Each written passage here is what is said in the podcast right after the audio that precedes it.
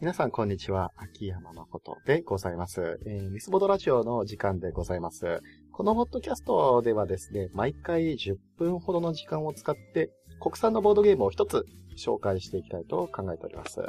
第6回となる今回ではですね、サイエンさんの勝手に仕上がれを取り上げたいと思います。サイエンさん、皆さんご存知でしょうか？代表作は何になるのでしょうかね？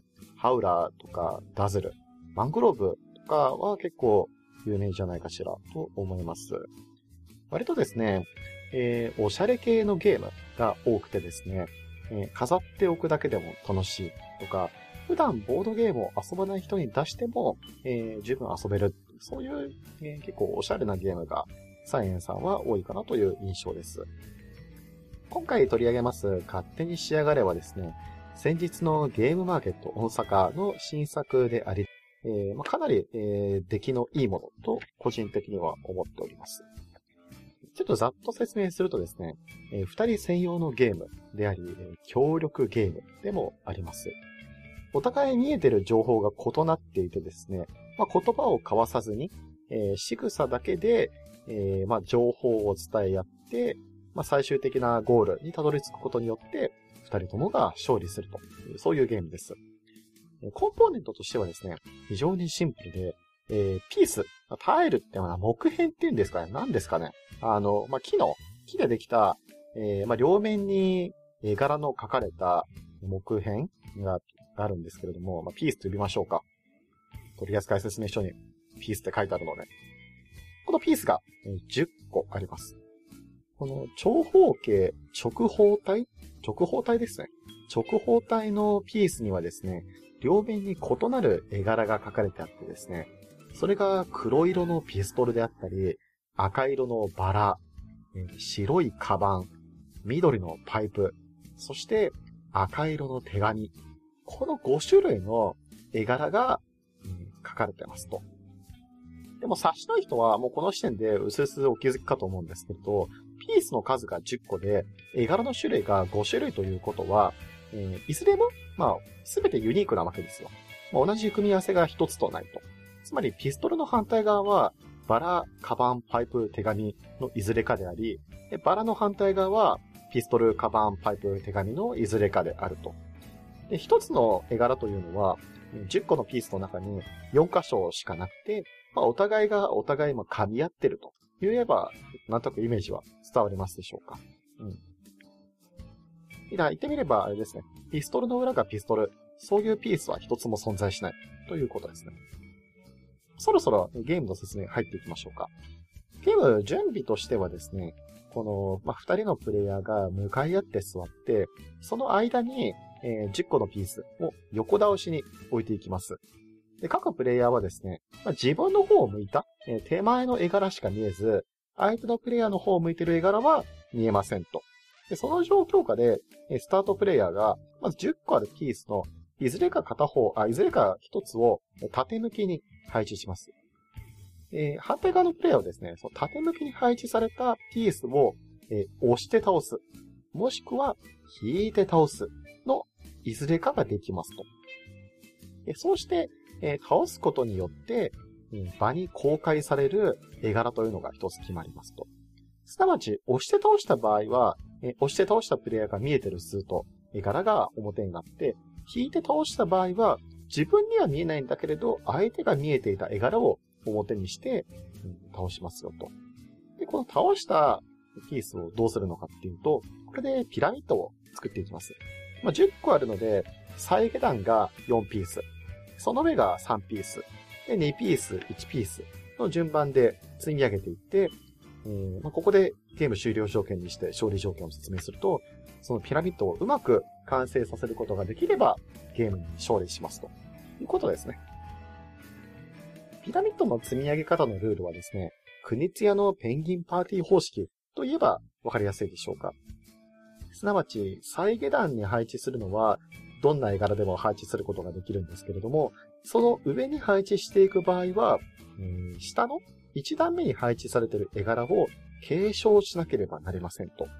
つまり、ピストルとバラの上に置くピースは、ピストルもしくはバラ、どちらか片方でなければならず、他の、例えば手紙ですとか、パイプは置くことができませんと。でそうして、なんとか、こう、上まで、こう、繋げていくわけですね。まあ、あの、本当にこれだけですよ。ルールとしては。非常にシンプル。簡単ですね。で、この簡単なんですけれども、意外に奥が深くてですね、まあ、ちゃんと相手のことを思っぱかってプレイしてあげないと、まあ、とても、えー、クリアにはたどり着けないわけなんですよ。なんでちょっと、まあ、無言のままに相手の気持ちを押し量ってあげて、こう手助けをしてあげたりする。みたいなことがちょっと大切になってくると。インストするとですね、あ、秋山くん、これ花火に似てるねって言われることが時々あるんですけれども、確かに、えー、ボザの花火似てると思います。秋山は花火かなり好きなゲームなんで、えー、まあ、勝手にしたがれば相当面白いゲームと言えるかと。あとはですね、まあ、勝手にしたがれ何がいいかっていうとですね、5分で終わることですね。まあ、実際今、あの、説明自体にざっと5分ほどかかってるんですけれども、これ、あの、実際、なんていうんですか、このモドを前にして、こう、見せながらやるとですね、もっと3分ぐらいで説明できるんですよ。なんで、まあ、3分インストして、プレイ時間がまあ3、4分？長くて調校して5分ぐらいですか？かすごい短いんですね。で、まあ、短いし、面白いので、ついつい、もう一回やりたいですと。いや、これいいですね。うん。あと、二人プレイですぐ終わるところからですね、ゲーム界の主催としては、えー、時間調整にも最適であると。結構パターンとして多いのが、えー、ゲーム会始まりましたと。開始時間にドバッとこう、15人ぐらい皆さん一気に来てくれますと。で、15人で3択か4択ぐらい経ちますよと。で、その後、まあ、フラット、1人10分遅れぐらいでやってくると。で、そうなると、もうどの択も埋まってしまっていて、まあ、しばらくは、新しいゲーム立ちそうにないですと。なんで、ちょっと待っててくださいってなってしまうんですけれど、まあ、この待ち時間をね、活かすことができるのが、勝手に仕上がれですよ。いや、素晴らしい。ほんと重宝しますね、こういういいゲームは。でまあ、勝手にしながら遊んでるうちに、まあ、もう一人二人ぐらい、新しい参加者の方来てくれれば、まあ、その、まあ、二人ですとか、三人で、また新しい卓立ててもらえばいいわけですし。うん。まあ、そんなわけで、まあ、東京はですね、それほどでもないんですけれども、やっぱり名古屋でやってるゲーム会は少人数でもあるので、この勝手に仕上がれば必ず私受付に置いておいてですね。まあ、来た方と、ちょっと時間待ってるなら勝手に仕上がる？みたいな 誘って遊んでたりします。うん。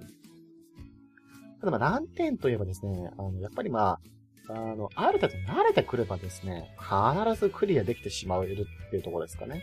うん。まあ、どうしても、この手のゲーム、それが難点としてあるかと思うんですけれども、はい。まあ、どれだけその繰り返し、リプレイに耐えうるかというところで、多分ですね、もうこのゲーム、買って知ってる人とはもう僕できないですね。うん。まあ、知らない人となら、あの、新しい新鮮な気持ちで遊べるんですけれども、なかなか最適解分かってる同士だと、こうすんなりゴールできてしまって、うん、まあ面白くないと。まあ、そんなですね、あの声が多かったのかどうかはわからないんですけれども、サイエさん、今度、えー、6数と目、えー、を出して、ただ、あの、もう、なんだ、もう6個ピースが増えるのかな？あ、5個かな？もう5個ピースが増えると。で、えー、より難易度を上げて、えー、楽しむことができるようになりますと。どうやらそれがですね、今度のゲームマーケット、春、東京の会場でも、えちょっと、え売られますということで。なんかちょっとブース番号私聞いたんですけど、忘れてしまって、あの、午後から誰かしらのサークルさんのブースを借りて売られるっていうことなんで、えー、まあ、行かれる方はちょっとぜひ、体験してみていただければと思います。ね。まあ、プレイ時間短いんで、すぐ、私有宅とかあれば遊べるんじゃないかなと。あ、私有宅ないのかわからない。まあ、買ってください。面白いので、特に主催の方にはおすすめですよ。はい。まあ、そんなところですかね。まあ、シンプルゲームなんで、あんまり、あの、長々と喋ることがないというか、あれなんですけれども。まあ、時間的には、そろそろいいぐらいですので、まあ、今回のところは、こんなところにしておきましょうかね。はい。では、今回も聞いていただきまして、誠にありがとうございます。また次回お会いしましょう。ありがとうございました。秋山誠でした。おやすみなさいませ。